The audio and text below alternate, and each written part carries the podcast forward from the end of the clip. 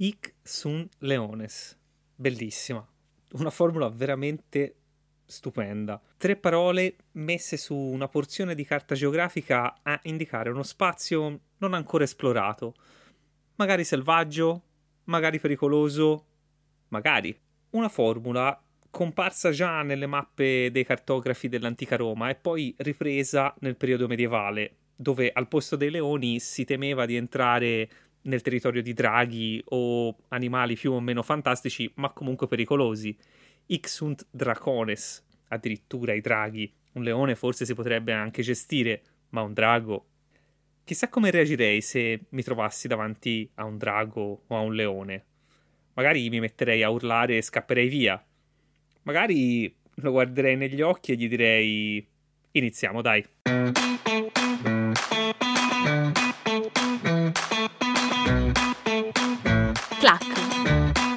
Le altre cose, un podcast.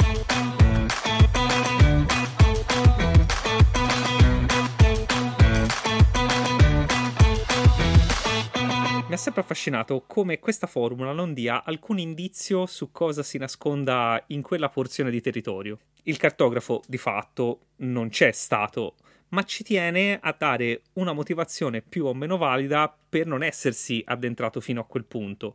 Ci sono i leoni, e se i leoni mi mangiassero non potrei continuare il mio lavoro, perciò per ora fidatevi che i leoni ci sono, non andateci da soli e se proprio dovete preparatevi bene. Ma in generale mi hanno sempre affascinato le mappe e la cartografia, non tanto per lo scopo che hanno, quello di provare a definire qualcosa, piuttosto mi hanno sempre affascinato le modalità con cui nel corso del tempo i cartografi hanno ragionato su quali strumenti e quali metodi sarebbero stati più funzionali a quello scopo. Per esempio, mi viene in mente quel racconto di Jorge Luis Borges all'interno de L'Artefice, oggi edito da Adelphi.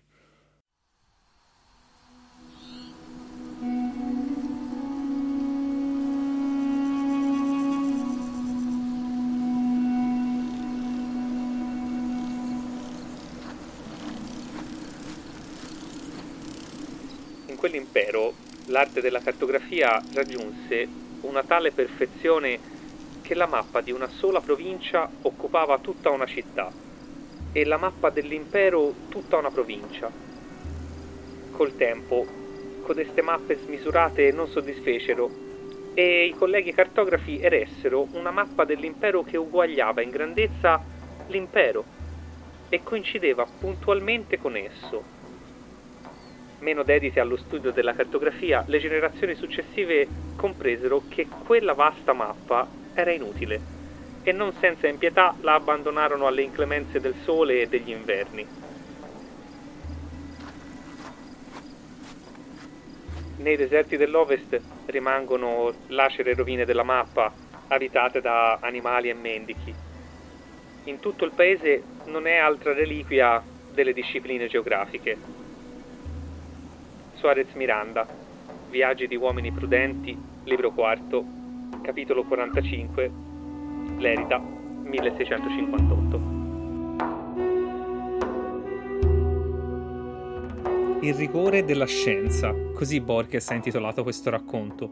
Un rigore che diventa talmente preciso, talmente specifico da assumere tratti microscopici cartografi immaginari che si impegnano a restituire una riproduzione talmente fedele della realtà da arrivare a costruire una mappa in scala 1 a 1, dettagliatissima, precisissima, ma che nel tempo diventa inutilizzabile, perché questo tutto diventa di difficile lettura, diventa scomodo, impraticabile. Una mappa vastissima, dettagliatissima, ma inutile. Il fatto è che pur essendo un racconto di fantasia, la storia della cartografia ci racconta storie che non vanno tanto lontano da quello che Borges immaginava, come ad esempio la storia di Don Tomás López. Siamo in Spagna nel XVIII secolo, è quel momento in cui le grandi monarchie europee stanno iniziando a dotarsi di cartografi per iniziare ad avere contezza dei confini dei propri regni e Carlo III, allora re di Spagna, affida l'incarico di creare una mappa del regno a Tomás Mauricio López de Vargas Machuca, Ora, siamo appena entrati nella seconda metà del Settecento, gli strumenti per realizzare un'impresa del genere non sono molti e la richiesta del monarca era chiara, una mappatura dettagliata di tutto il regno. Ovviamente un'impresa impossibile da compiere da solo. Così Tomás Lopez ebbe un'intuizione, appoggiarsi alla realtà più capillarmente diffusa sul territorio, presente nelle comunità di qualsiasi dimensione, da quella cittadina a quella rurale, l'autorità ecclesiastica. Lopez allora fece recapitare a tutti i curati del territorio una lettera in cui si comunicavano le intenzioni del re e le istruzioni da seguire per poterla soddisfare. I preti avrebbero dovuto salire in cima ai campanili delle chiese e riportare un resoconto, una descrizione, un disegno di quanto era visibile nel raggio di una quindicina di chilometri. Può sembrare ridicola come richiesta, ma se pensiamo alle dimensioni della Spagna e al momento storico in cui ci troviamo, vabbè, non era una brutta pensata.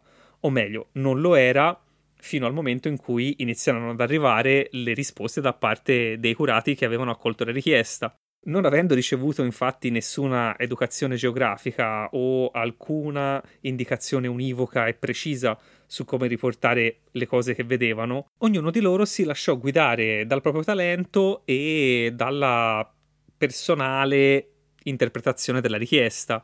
Così Don Tomas, all'apertura delle lettere inviate dai curati, che arrivarono a essere più di 500, trovò il materiale più disparatamente diverso in alcune c'erano delle rappresentazioni pittoriche molto dettagliate, in altre c'erano dei semplici schizzi o degli scarabocchi, in altre ancora c'erano delle descrizioni letterarie che descrivevano in modo anche poetico i territori di, di competenza delle varie parrocchie. Così Don Tomás Lopez trascorse tutta la vita nel tentativo di rappresentare il territorio del Regno di Spagna, ma non ce la fece. Furono infatti i suoi figli a pubblicare l'Atlante geografico della Spagna nel 1804, due anni dopo la morte di Don Tomás. Questo lavoro, però, fu quello che resistette per oltre 50 anni, nonostante la sua inesattezza dovuta ai metodi utilizzati per la rilevazione. Vabbè, ma tanto c'è Google Maps, non serve altro. Eh sì, mm, sicuramente oggi è più difficile trovarci nella situazione di dover consultare una mappa e chiederci come è stata realizzata. Sicuramente è molto improbabile che su quella mappa troveremo la dicitura Ixunt Leones. Però, in un certo senso, potremmo dire che ci succede. Certo, conosciamo i confini, le strade, lo spazio fisico in cui ci muoviamo è certamente più leggibile, ma oggi forse quella che cerchiamo di costruire è più una cartografia dei luoghi. Nel cercare un modo per definire queste due dimensioni distinte, le parole del professor Andrea Tagliapietra mi sembrano quelle più immediate.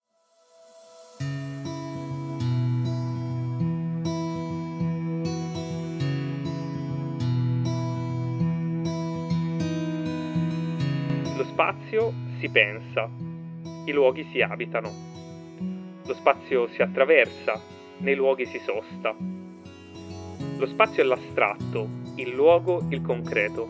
Tuttavia, il luogo non è solo uno spazio determinato, particolare, definito da coordinate precise. Il luogo è qualcosa che ha a che fare con la memoria, con le emozioni, col desiderio, come la città calviniana di Ersilia, i luoghi sono una trama intessuta di rapporti. I luoghi stanno alla storia vissuta come lo spazio sta al tempo cronometrato. Perciò, mentre i luoghi si riconoscono, si odiano o si amano, gli spazi semplicemente si misurano. Mi viene da pensare che oggi non abbiamo bisogno di piazzare leoni o draghi su nessuna mappa perché quelli che abbiamo molto chiari sono gli spazi in cui il nostro quotidiano si sviluppa. Ma i luoghi, questi posti che sono caratterizzati dall'umanità di chi li abita, di chi gli attribuisce un significato, di chi li ricerca per questo o quel motivo specifico, beh, quei luoghi sono esattamente quelli che cerchiamo di raccontare, di definire, di condividere con gli altri. È un po' come se Don Tomas ci avesse mandato una lettera a tutti quanti e ci avesse detto che un re di qualche posto lontano ha assoluto bisogno di una mappatura dettagliata dei luoghi in cui viviamo. Così, invece di salire sulla cima di un campanile, abbiamo infilato una mano in tasca e abbiamo tirato fuori il nostro smartphone e abbiamo iniziato a raccontarci. Ognuno con le sue parole, con i suoi criteri, mettendo in luce questo o quel dettaglio che rende il posto in cui è un luogo. C'è chi lo racconta con un podcast, chi con una canzone, chi con dei video più o meno articolati, c'è chi scrive e chi usa il proprio corpo, ma di fatto quello che facciamo ogni volta che accediamo a internet è questo. Stiamo allo stesso tempo costruendo e fruendo una mappa di quelle che sono le cose a cui teniamo, che hanno un valore, che ci interessano. Lo facciamo perché, come i cartografi, ci piace pensare di lasciare una traccia ai viaggiatori che verranno dopo di noi, segnalare che questo luogo che stiamo raccontando è importante per questo motivo, che vale la pena visitarlo perché succede questo o perché c'è quest'altra cosa da vedere. Costruiamo una mappa giorno per giorno che diventa dettagliatissima dentro quell'enorme foglio che si chiama internet e che riesce a contenere praticamente tutto. Ma come nel racconto di Borges, questo tutto, alla lunga, può ottenere l'effetto contrario allo scopo che una mappa si dà. E quindi può disorientare se non è curato. Così il rischio concreto è di concentrarsi solo su una porzione di quella mappa, di costruire o fruire solo una parte delle cose, mettendone da parte altre, scegliendo di affidarci a un tratto specifico, o a uno sguardo o a una firma in particolare, quelle che impariamo a conoscere e a utilizzare meglio. È qui più o meno che col tempo alcune parti di quella mappa ci iniziano a diventare confuse indecifrabili, poco attendibili e per questo trascurabili. Luoghi che non riusciamo più a leggere e dai quali quindi ci teniamo alla larga. Sappiamo che ci sono, ma non sappiamo più di preciso cosa ci sia dentro. Magari ci sono delle persone, magari ci sono i leoni. Ixunt leones. Che poi oggi i leoni non fanno poi neanche così tanta paura. Forse non ci scriveremmo sopra qui ci sono i leoni. Forse ci scriveremmo qui c'è Hamas, oppure qui c'è Israele. Qui ci sono i cambiamenti climatici, qui ci sono le storie di immigrazione. Qui c'è quello che mi fa paura e non voglio starci troppo vicino.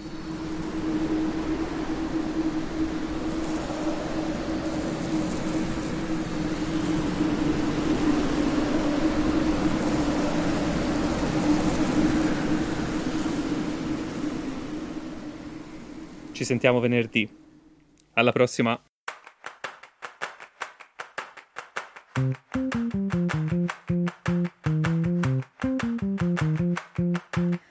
Tlac è un podcast scritto e prodotto da Francesco Tanini. Intro e outro sono a cura di Giorgia Loddo, musiche di Pineapple Music.